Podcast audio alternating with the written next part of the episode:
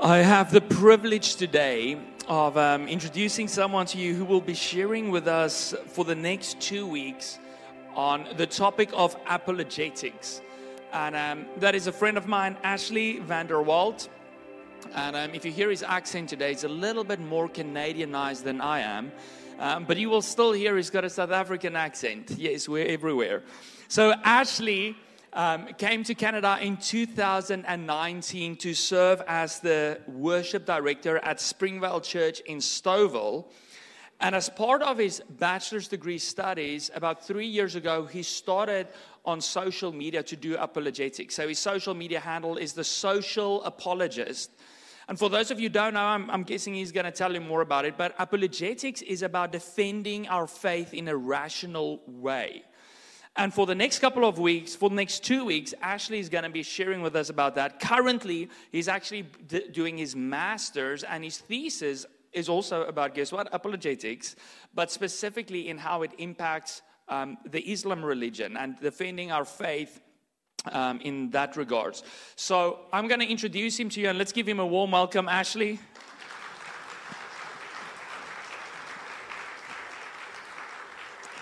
Thank you so much for, um, for being here with us. And I was planning to be in South Africa, so I'm glad I can actually be here to hear what, what you're going to say. May God speak through you today. Thank you so much, Louis. It is good to be here. Um, let's just start in a word of prayer, and then we will kick things off. Uh, Father, we are thankful for this morning. I am thankful that you are here with us. I pray that you will raise our awareness of your presence. Uh, Father, may your Holy Spirit lead through us, lead through me this morning as I bring the word. Father, may you receive all the glory. May all the truth be grounded in your truth, not our truth. And Father, may, may you use this morning's service, this morning's message, in a way that you see fit, because you have the best plan for all of us. Your will is good. And Father, any, any outside interference, any spiritual attacks, anything like that, that that might happen this morning, Father, I pray that you will stop it at the door May this space this morning be a place, um, a holy place where, where you are here with us, that you fill the space that we experience your presence. And Father, I pray the protection over this building in Jesus' name. Amen. Amen. All right, let me just test if this is working. While Louis was speaking, I was like, I wonder if this works. Oh, that way. Oh, oh there it is, my name. All right, so good morning, church. My name is Ashley. Uh, goedemorgen voor alle Zuid-Afrikaners. Ek is ook van Zuid-Afrika af. Zuid-Afrikaners in die? That was a party, yes. Woo! All right, but I'm speaking in English, so it's fine. Um, as Louis had mentioned, uh, an apologist is someone who defends the Christian faith, who speaks in defense of Christianity, um, but also who answers tough questions. Um, a lot of my work, a lot of what I do is speaking to people who have questions, who sometimes attack Christianity. Um, and when we come to apologetics, the word apologia literally means um, speaking in defense. So this comes from 1 Peter 3, verse 15 and 16. And it says, But in your hearts, regard Christ the Lord as holy, ready at any time to give a defense to anyone who asks for a reason for the hope that is in you, yet do this with gentleness and reverence, keeping a clear conscience so that when you are accused, those who disparage your good conduct will be put to shame. Now, as I was mentioning, I spent a big chunk of my time engaged in online ministry, uh, which is called The Social Apologist. Um, I don't have a good reason for the name. I, it was available, so I chose it. um, but this entails writing articles, um, making videos, both long form and short form videos, uh, but also engaging in online debates. Now, I mean, whether that's on, on um, TikTok, whether it's on YouTube, Instagram, Facebook, um, I try and meet people where they are and on the platforms that they use. So, and the audience, the people I usually speak to, is essentially anyone who's not a Christian, who has questions, or who bashes Christianity, as I was mentioning.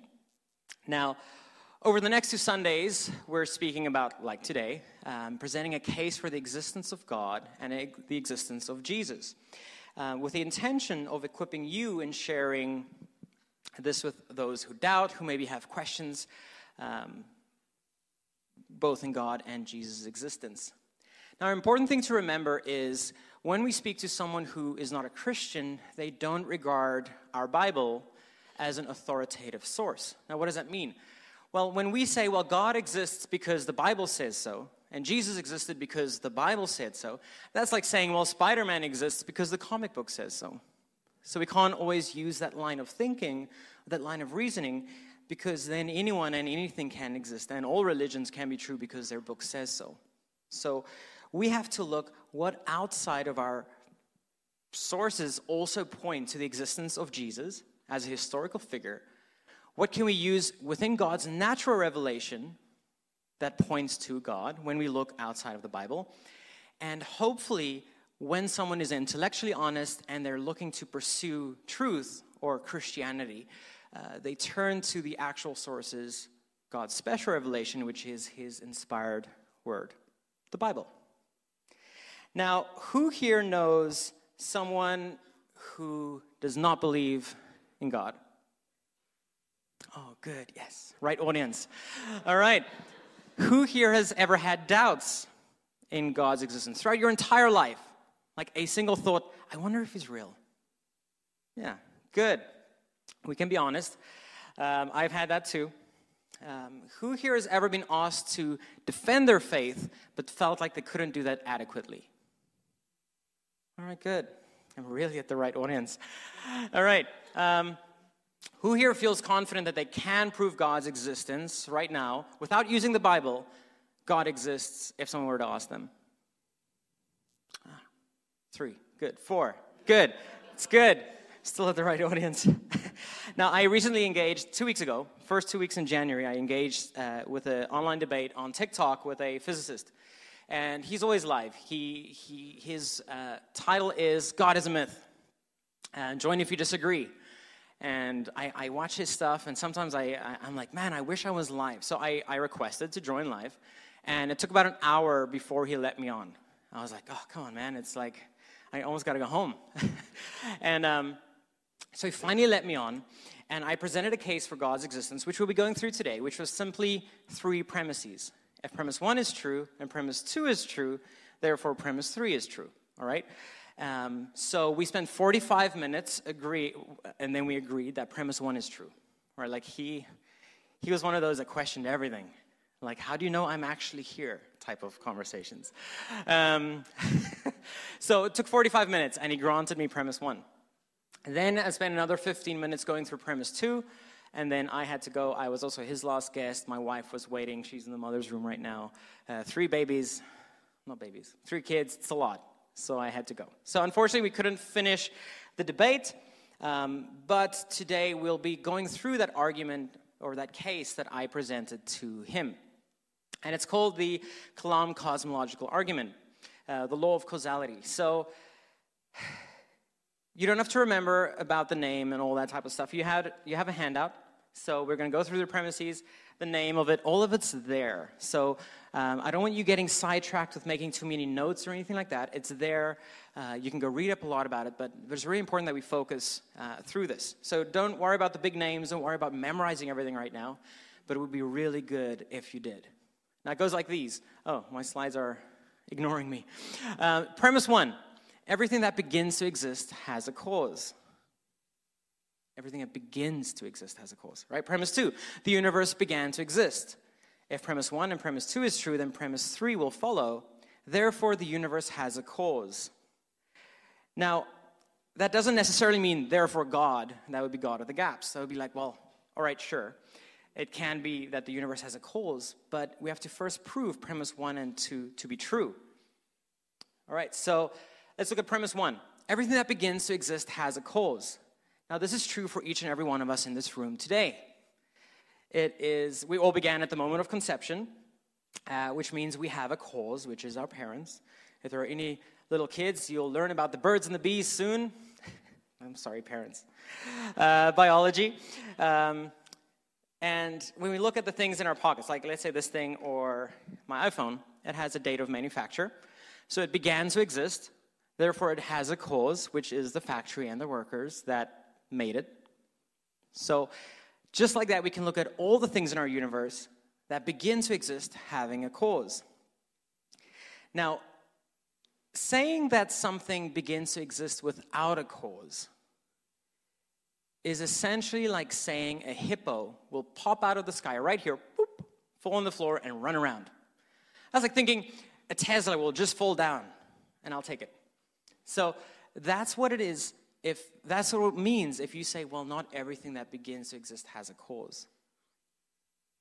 So I think it's more reasonable and logical to conclude that, all right, everything that begins to exist has a cause, rather than it has no cause at all.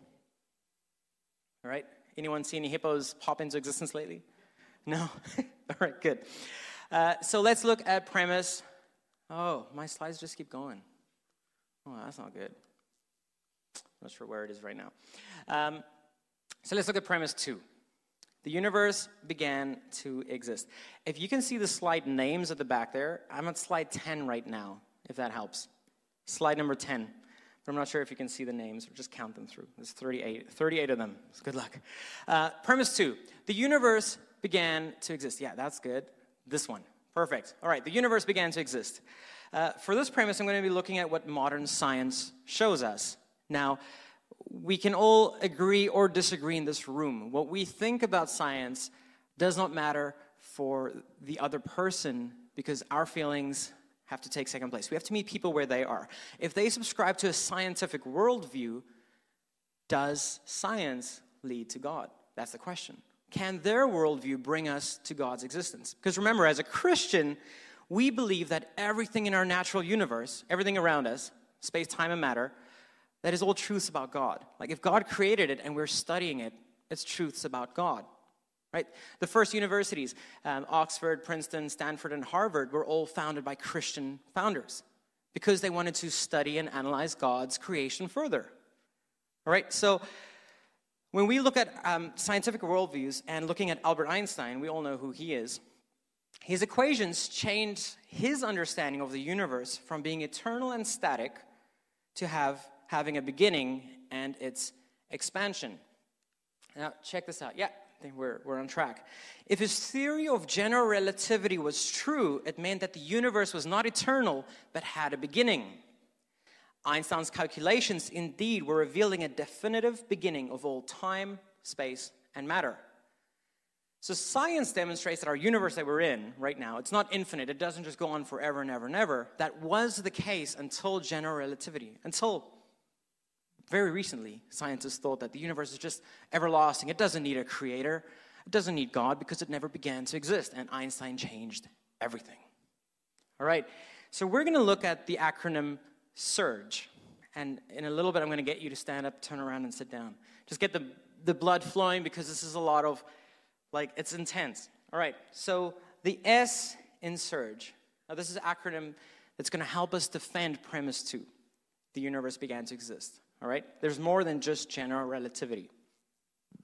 The second law of thermodynamics, or the law of entropy, essentially it means that everything tends to bring things to disorder. With times, with time, things naturally fall apart. Which means, with time, my car breaks. With time, my house is going to break. With time, I'm going to break.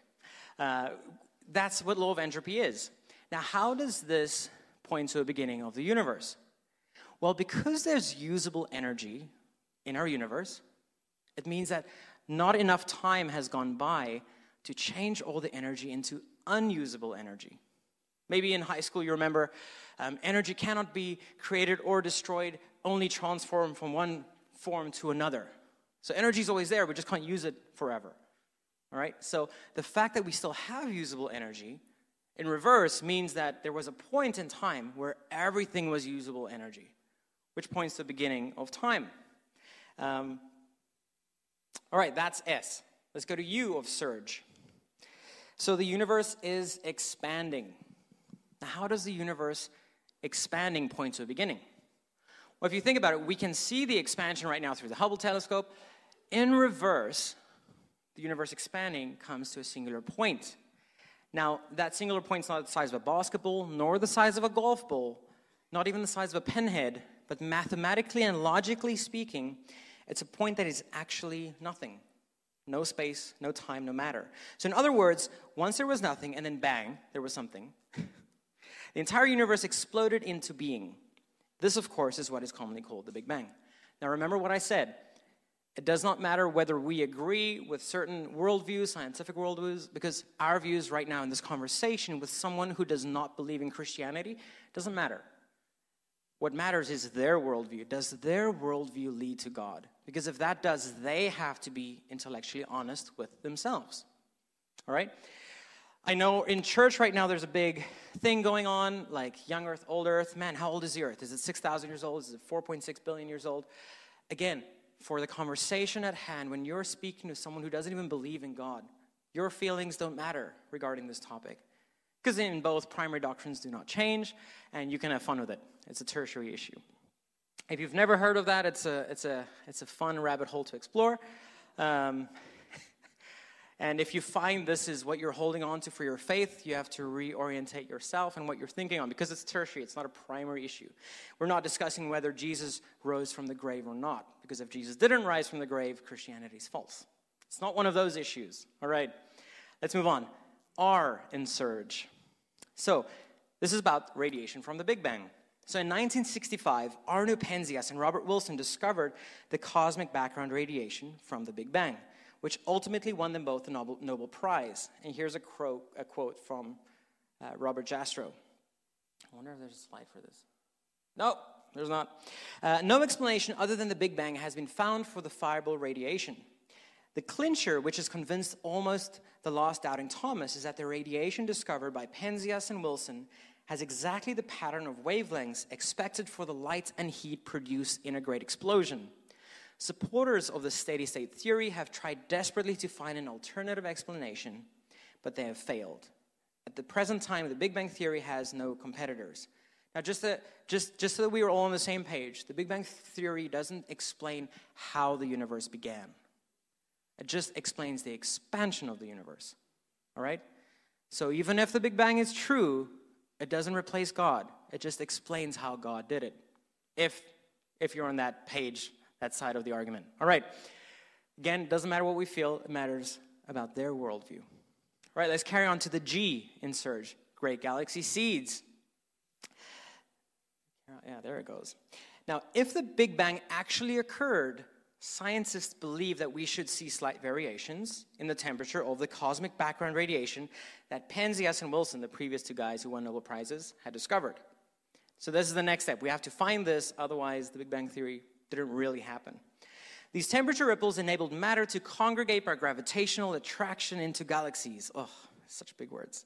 It found they would comprise a fourth line of scientific evidence that the universe had a beginning. And guess what? In 1992, they found these ripples.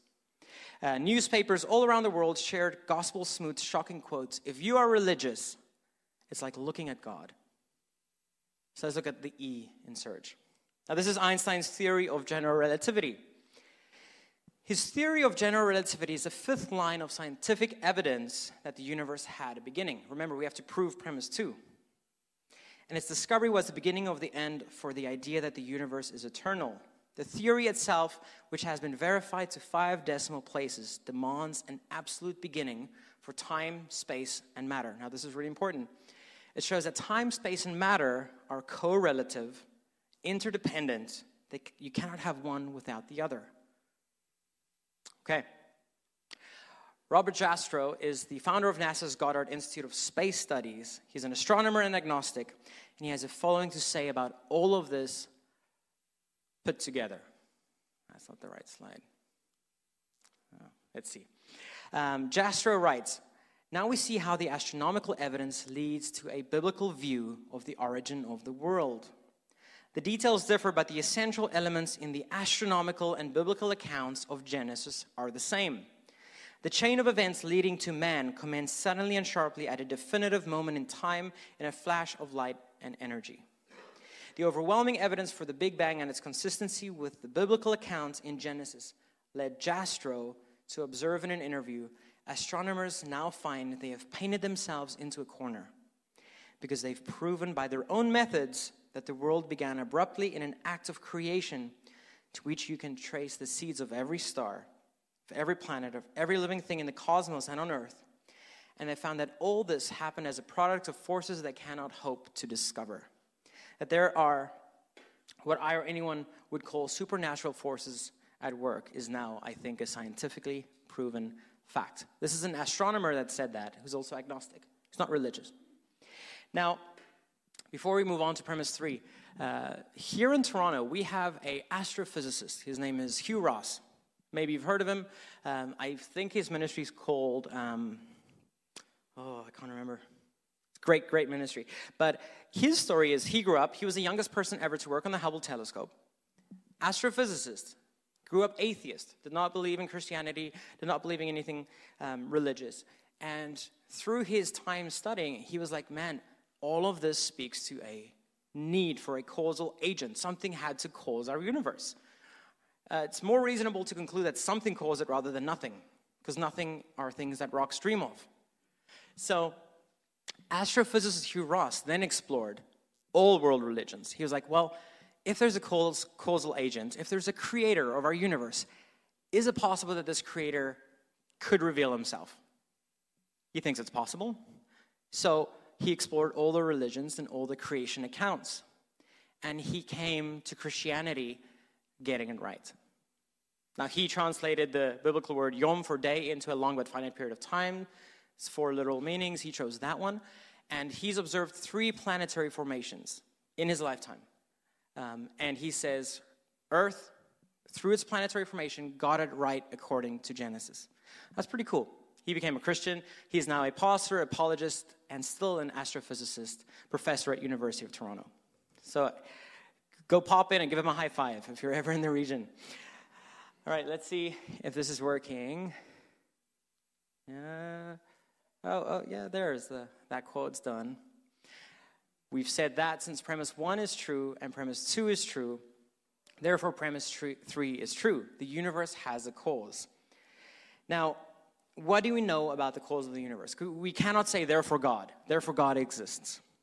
Um, but now that we've established that the universe has a cause, we can now apply deductive reasoning in saying, well, what must be true by necessity about the causal agent? When I say causal agent, I'm meaning creator. We as Christians would see that, well, a creator creates. If this began to exist, the cause or causal agent just in case that name is getting um, running away, the causal agent. What can we deduce is true about the causal agent? Now, in deductive reasoning, it's like taking something like my iPhone and saying, if I did not know that people and a factory made this thing, by just observing it, what can I say is true? Whatever made this, what has to be true about whatever made this? Well, first, there's gloss. So there has to be heat involved, shaping gloss, cutting gloss, so a cutting mechanism is necessary.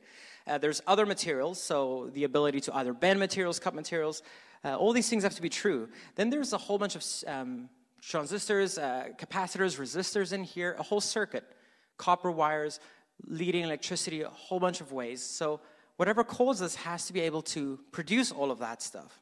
But then there's also a software element to it. There's apps on here, there's software. Someone has to be able to program software. So there's a mind. There's there something has a capacity to choose, firstly, to make this. Something has the mind and the capacity to program the software. Something has the mind and capacity to make it work and achieve certain tasks. Now, if you didn't know that a factory and humans were involved, everything I just said is still true, right? And that's what deductive reasoning is. We, we deduce by observing this what can the cause have? What attributes, by necessity, does the causal agent of this have to have? Has to have, have to have. That's blah. All right. Uh, so let's look at our universe.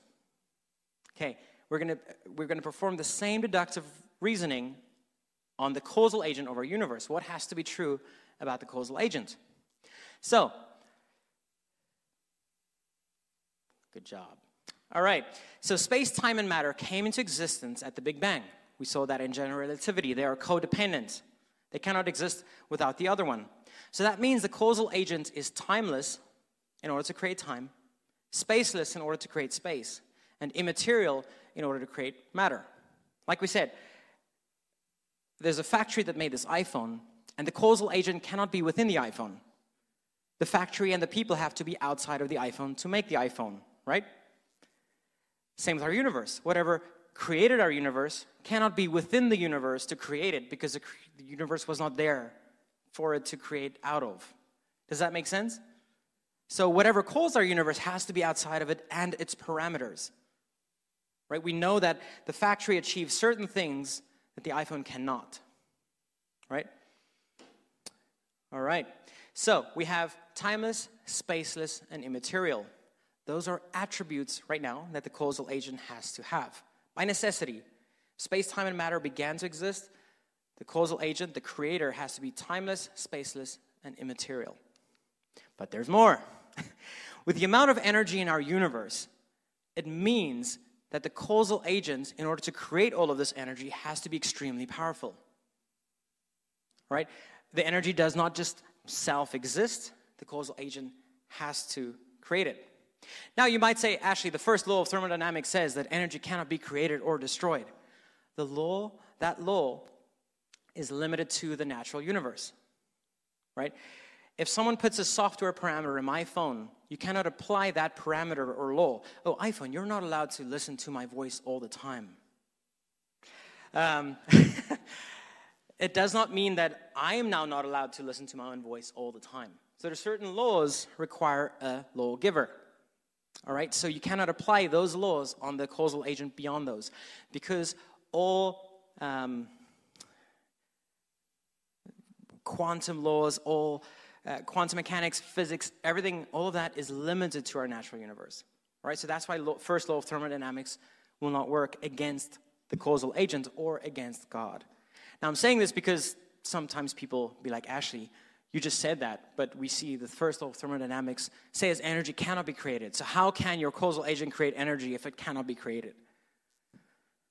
You're applying the law, that law of physics, to something that is beyond those laws. It's a category fallacy. You can't do that. Um, sometimes people also ask, well, your first premise says everything that begins to exist has a cause. What caused God? What caused God? Well, listen to the first premise. Everything, everything that begins to exist. If you ask the question, well, what caused God? You're assuming God began to exist. If God did not begin to exist, you cannot use a premise on him. Also, if God began to exist, he would not be God. All right. Because we do not live in an infinite universe, an infinite, because infinity, infinite regress is a thing, there has to be one uncaused first cause that created everything. If you do not have one uncaused, very first uncaused thing to start everything, you have something called infinite regress.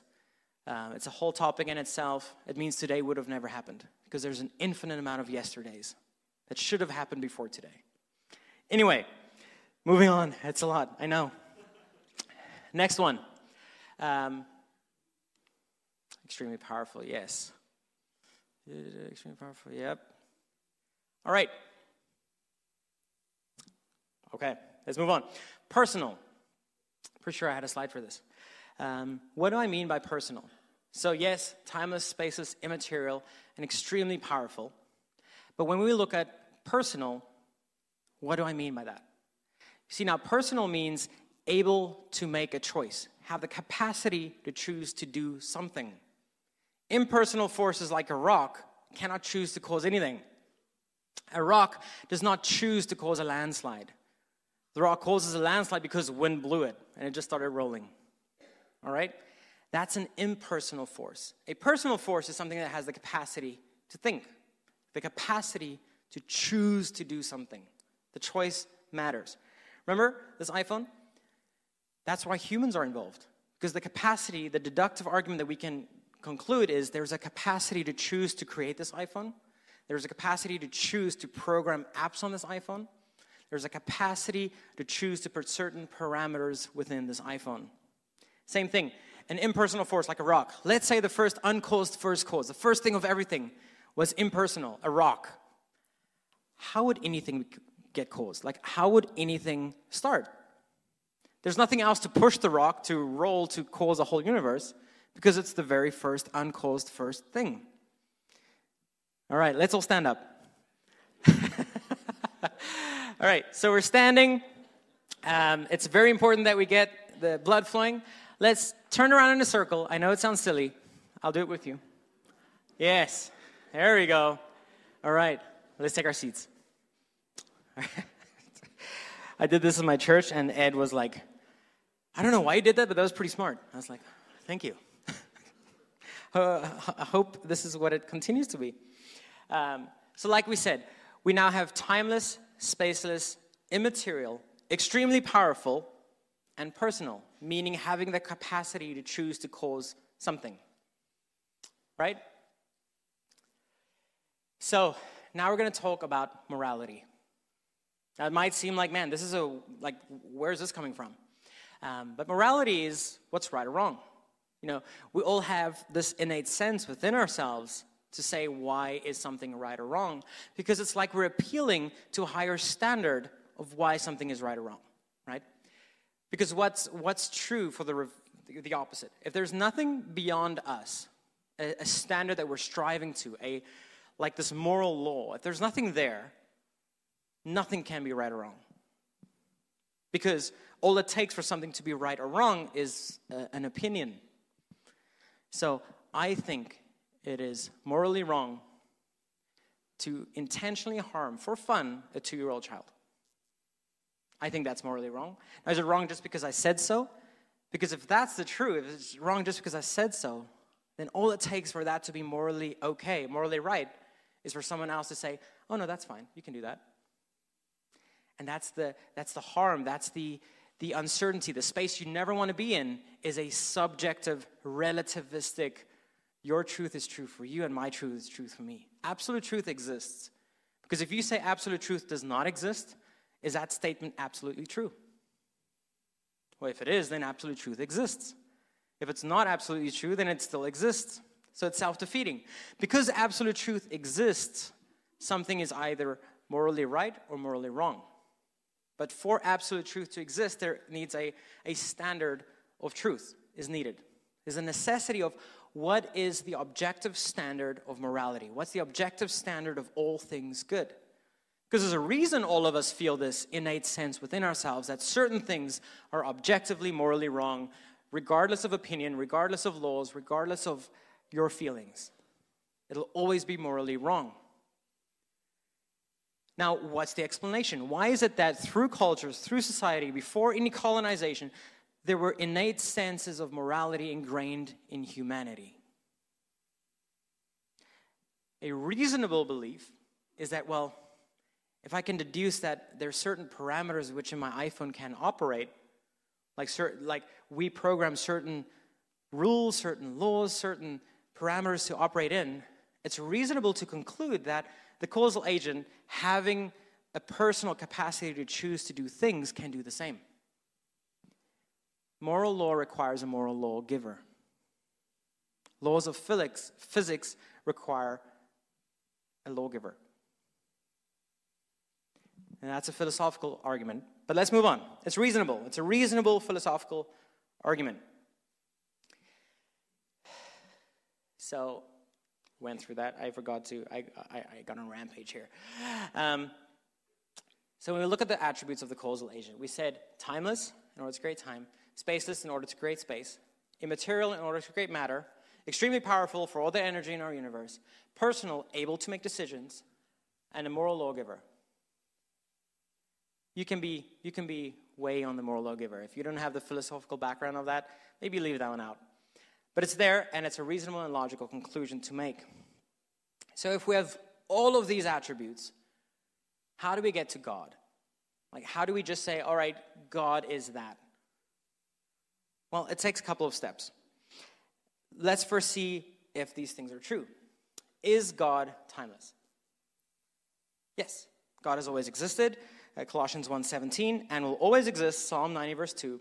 God calls himself the I am, that is the eternally existing one, Exodus 3:14 and John 8:58. He calls himself the first and the last, Revelations 1 verse 17 to 18. Is God spaceless? Yes. For God to be omnipresent, he needs to be spaceless. God is spirit. Psalm 139, verse 7 to 12, Jeremiah 23, verse 24. I'm not going to read through all these scriptures, but they're there. And they're in your handout as well if you want to go follow up on them. Uh, is God immaterial? Yes, God is spirit, which means uh, a non physical entity. John 4 24. Uh, 2 Corinthians 3, verse 17. Is God extremely powerful? Well, according to Jeremiah 32, 17 and Psalm 135, verse 6, God is omnipotent, which means to have unlimited power. Well, what about personal? Is, is God personal? Does he have the capacity to make decisions? Well, according to Genesis 1 1, the very first book, um, it seems so, and Colossians 1 verse 16, um, because he has created all things. There's a capacity in the mind to think. There's many more verses that we can go into. Let me ask, well, all right, if there's a moral lawgiver, is God morally and perfectly good? Now, according to John 3, verse 16, which a lot of us Christians know, that's true. 1 John 4, verse 8, Leviticus 19, verse 2, 1 Peter 1, verse 16, Deuteronomy 32, verse 4, and James verse, uh, 5, verse 11 says the following that he's all loving, that he's all righteous, all holy, all just, all forgiving, and all compassionate. Now, that's true. If he is the standard of all these things, he, he knows all things, it's safe to say that, well, he is morally good. See, the Bible, the God of the Bible is in a league of his own. You'll see there's way more that we can say which is true about God. Now, we've spoken about God as if he's a distant, transcendent being, but God also came to us. God didn't just make the world and remain silent. Some religions believe that. That the Creator is not in His creation, He doesn't enter His creation, He doesn't really care about His creation. That's not what the God of the Bible is. The God of the Bible came and took on human nature and human flesh. We see in John 1, verse 1 In the beginning was the Word, and the Word was with God, and the Word was God. Verse 3 goes on to say that everything was made through Him. Verse 14 goes on to say that the Word became flesh and dwelt among us. I'm pretty sure the causal agent over the universe has the capacity to do that. Like, I can open up my iPhone, go in there, I can open up the software and program it and change a whole bunch of things. I can, I, we can enter this creation. It just follows that the causal agent of the whole universe can also enter its creation, the creator. All right? He's revealed himself in his son, Jesus. All right, well, now we have to bring up the question how do we know Jesus is real? Is it just because your Bible says so? Is it just because the book says so? Because again, Spider Man's real. Or is Jesus real according to ancient historical standards? If we use the same standard for Cleopatra, Alexander the Great, Caesar, if we use the same standard, do we still get to Jesus and what is true about him? If we were to never open up our Bibles, what can we say is true about Jesus? Did he exist? What attributes did he have? Was he really crucified? If we were to never open the Bible. And that's what we're talking, we're speaking on this next week. So please come back, bring a friend. But when it comes to our topic of today, we were speaking about God's natural revelation, what He has revealed in nature. That's one of the first points when people have never heard of Christianity. That's how they experience and see and encounter God, is through His creation. Our hope in these conversations is to lead people down a path from natural revelation, ancient history, there's a whole bunch of other ones, to a point where they explore God's special revelation, which is his divinely inspired word. If you want to learn about Caesar, you go to the book about Caesar. If you want to learn about Alexander the Great, you go to the book about Alexander the Great. You have to first establish is there authority behind that book? Is there authority or truth behind these things? Or is it in the same league as a comic book? I'm excited about next week. Um, so let's pray. Father, all truths within our universe, whether we have them right or wrong, still belong to you. So all truths point to you. Father, as we explore this topic, there was it was heavy. It's a lot of words, a lot of uh, big stuff. But I pray that you will receive the glory through this. Uh, Father, as we have seen, you're not a distant God, but you're a God who cares about its creation. You're a God who entered its creation, uh, became man, suffered the biggest suffering that anyone could ever suffer because of the love that you have for your creation. Father, I, I pray that we will continue to learn more about you. Encourage us invite us. Because you've, you've, you've shown us in your word that we should always be prepared to give a defense to anyone who asks us. So, being prepared is to help us prepare. So, Father, I thank you for your truth. I thank you that you are accessible. I thank you for your, your word, your inspired book, your Bible, the Holy Bible. Father, I'm also thankful for your creation, your natural revelation that still points to you. Father, as we move into a time now for communion, uh, may we also remember the suffering that you had endured on the cross caring so much about your creation that you took the sins of the world. It was our fault. You took it on, on your shoulders. You died on the cross for that. So that all it takes is a choice to fully believe what you've done for us and that you are God, to turn our lives around and, and submit it to you. Father, it's a daily battle, it's a daily struggle, um, but we know that you are at the end of that. We thank you for who you are, your truth, your love. I pray that in Jesus' name. Amen.